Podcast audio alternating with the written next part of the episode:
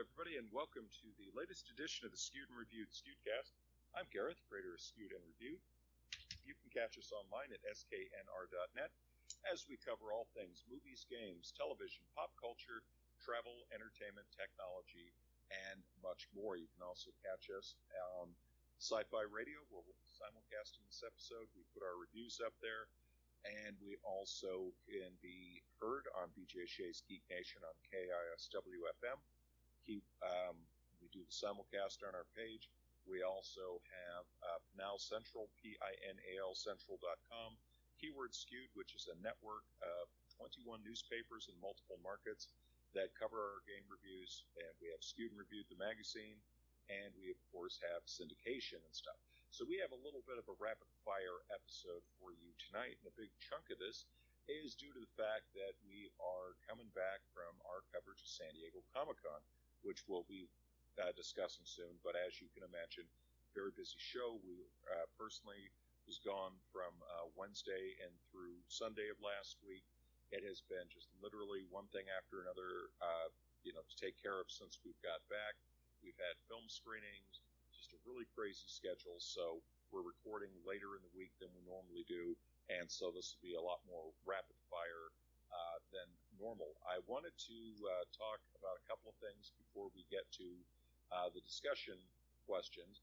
And the first one is a new game from Atari called Mr. Run and Jump. It is available on multiple platforms. I have a PlayStation 5 gameplay up, and it is essentially like it sounds. It's a platforming game where you have to literally run, jump, duck, dodge, and survive. And for people who like a platform game, it is a fantastic mix of old and new combined together to make a really interesting and unique game that is still classic to the Atari traditions.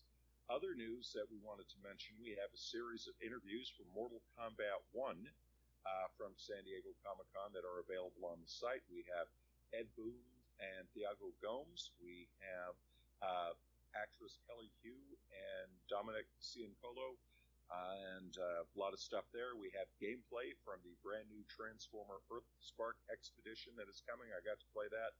We have a little bit of news about a new Borderlands animated series. Telltale Games showed off the Expanse. We had Spider-Man 2 there. I got to have a look at Star Wars Outlaws a little bit. Really interesting thing that they had where you hopped on a speeder bike. And of course, we did our panel on upcoming video games to be excited for. If you go to our YouTube channel, just look up Skewed and Reviewed, you'll find it. We have the sizzle reel there, which is from the games that we showed off. We've got a lot of other really great interviews from composers to directors. I've got J. Michael Straczynski of Babylon 5 talking about the new Babylon 5 animated film. We have great interview with the people behind the new Justice League film. So lots and lots of stuff that you can get an eye on, as well as all the videos from the booths. Got the Star Wars stuff. They had a lot of Ahsoka stuff at the Star Wars booth, and that was really, really impressive. So before we get to the topics of discussion, I wanted to also mention that we have coming up Star Trek. You've got the crossover episode with Lower Decks coming up. We learned at Comic-Con there is a musical episode coming up. The trailer was released. It's online now. It looks fantastic. And as we're recording this, we're getting ready to watch Twisted Metal. Looking forward to seeing that. It's getting some good early buzz.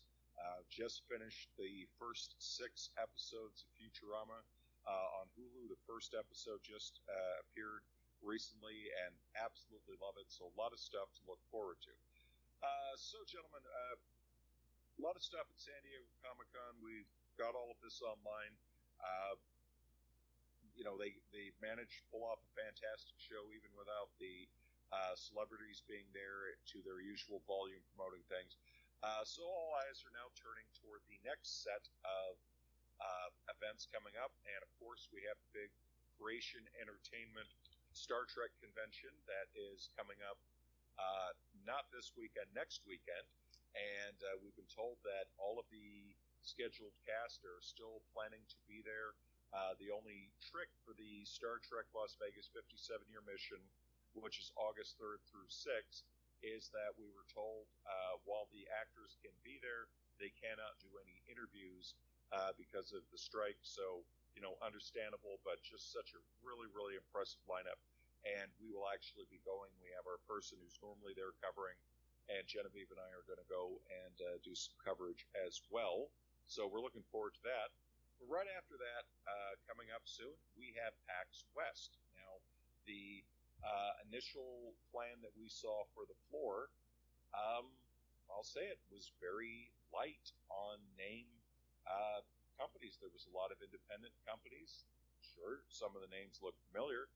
But, again, no Sony, no Microsoft, no Nintendo, no Bethesda, Warner Brothers, Capcom, Ubisoft. Down the line, Bethesda, Activision, you know, not that Activision normally goes to that, but not there. Did not see a lot of name companies for on the hardware side of things. It, again, was essentially, I think Atari was like the biggest name that I saw on the list, and a lot of them were just smaller indie companies. So, you know, while that can change and more can be added, normally the big guys are some of the first to announce. So we'll start it off. Justin, what do you make of this? Yeah, so with PAX, one of the things that I mentioned before when this has kind of come up is that PAX kind of originated not as like a main like competitor to something like E3 or Gamescom, but sort of developed that way. I think mostly because of opportunities that presented themselves for companies. PAX at its inception was really more of a fan event, and I think it was just incidental that a lot of companies could use it to announce products or show off a lot of the projects that they were working on. And I think, you know, whether this is a sign of, you know, PAX waning or not, I think honestly it has been waning for many years, but at the same time, you know, one could argue that this was really kind of what PAX was supposed to be about anyway, is more of like a get together for fans to get together about the things that they care about. Maybe have some panels with some of their creators of some of the things that they like. I know there's a big focus at PAX nowadays for like tabletop gaming and indie gaming. But you know, as far as like big companies showing up, I do wonder if the timing has a lot to do with it, just because we're coming off of Summer Games Fest and right before Gamescom, I think, which is next month. So, as particularly PAX West, I don't ever really remember it being a pretty big event for announcing things. I know that PAX East sometimes had some pretty big announcements, just because of it seemed like timing-wise it was, you know, usually when it was a little colder, you know, it was kind of far away from the big like E3 or Gamescom type events, so it seemed like PAX East was sometimes a good opportunity to announce some things. And Michael, your take, please. Yeah, I agree. I think we're past the time now of having multiple game shows where they're going to be announcing things. We just had Summer Games Fest, which had all the big announcements. I think PAX would be way too early, and to Justin's point, I don't think that was ever its intent. Was always more of just a fan show, and with Gamescom coming up, and even if Gamescom may or may not have the big draw, I think a lot of these big companies now are just realizing they can do all of this virtually. Again, I would be surprised if E3 makes a comeback again. I wouldn't expect it. Summer Games Fest is probably going to be more the standard going forward. Company shows, you know, trailers, they can do most of this stuff virtually. It doesn't have the same cost that's associated with these big shows, and if they didn't have an E3, I couldn't imagine them having a PAX. So I don't think this is a surprise. I think PAX will probably go back to its roots, probably being a smaller show, more fan-based services. I think going forward, Summer Games Fest is probably going to be the de facto E3, and Gamescom being the only other one. So I think this is kind of what the future is going to look like. I think we're going to see a lot of Microsoft, Sony, Nintendo doing their own direct type shows virtually. Seems to have worked out fine for Sony and Nintendo. I suspect Microsoft will do that. Or if, you know, again, the Activision stuff goes through, I could see them doing a combo, maybe a Microsoft QuakeCon, Blizzard Fest kind of show, and maybe conglomerating that into one event where they cover, you know, Bethesda, Blizzard, and Activision all into one kind of show for Microsoft. So I think the days of these big shows with all these big publishers all being together are kind of behind us at this point. Okay, so the interesting thing is, like I said, I've looked over the PAX West lineup, and the biggest names I'm seeing so far are Atari and Sega. A lot of independent companies, you know, several I've never even heard of before. I mean, Devolver is going to be there, so, you know, that's a good thing. I was looking at Gamescom, and they, you know, right now they're saying they're going to have 2K, 505 games, Bandai Namco, they're going to have Sega, they're going to have Team 17, THQ, Ubisoft, Xbox, stuff like that. So Gamescom appears to have a bigger lineup. There is a Nintendo event planned in conjunction with PAX, but nothing, you know, on the floor. So let's switch gears, and like I said, shorter than usual show. So let's swing over and discuss the other issue. And Michael, you can lead us off on this one, because this one is a rather interesting thing. We've talked about the writer's strike and all the problems that are going on with that. We've talked about the actor's strike and how they couldn't appear at San Diego Comic-Con doing promotion and stuff. Some of them appeared in other capacities, such as podcasts or comic signings, that sort of thing. Now we're hearing reports that the fall movie schedule might be really up a creek. We're hearing stories that Wonka, Doom Part 2, and other films from Warner Brothers, including possibly Blue Beetle, will not get released as planned because none of the actors will be available to do promotion. And now we're also hearing that Disney is apparently looking over things from the Marvels onward, their new animated show Wish, and so on, saying, you know, maybe we don't want to be releasing these high-profile events if we're not going to have the casts out to do premieres, to do interviews, to do the general round of publicity. We're better off just sitting on these things until we can get them going. So, Michael, what do you think? So, I'm not surprised by this at all. I mean, outside of simply the promotional piece, there's also the concerns of some of these shows may even have to go back and do reshoots to complete some of these before their final release date comes up. So I think this is going to impact us fall and potentially even longer, depending on how long the strike drags on. Unfortunately, the ones who are going to be really impacted by this are, again, the theater owners, where we've seen the summer movies up until Barbie and Oppenheimer had lukewarm reception as far as the amount of money they brought in. Thankfully, Barbie came along and Oppenheimer came along to really put a lot of life back into the theater with some significant draws from a financial perspective on those.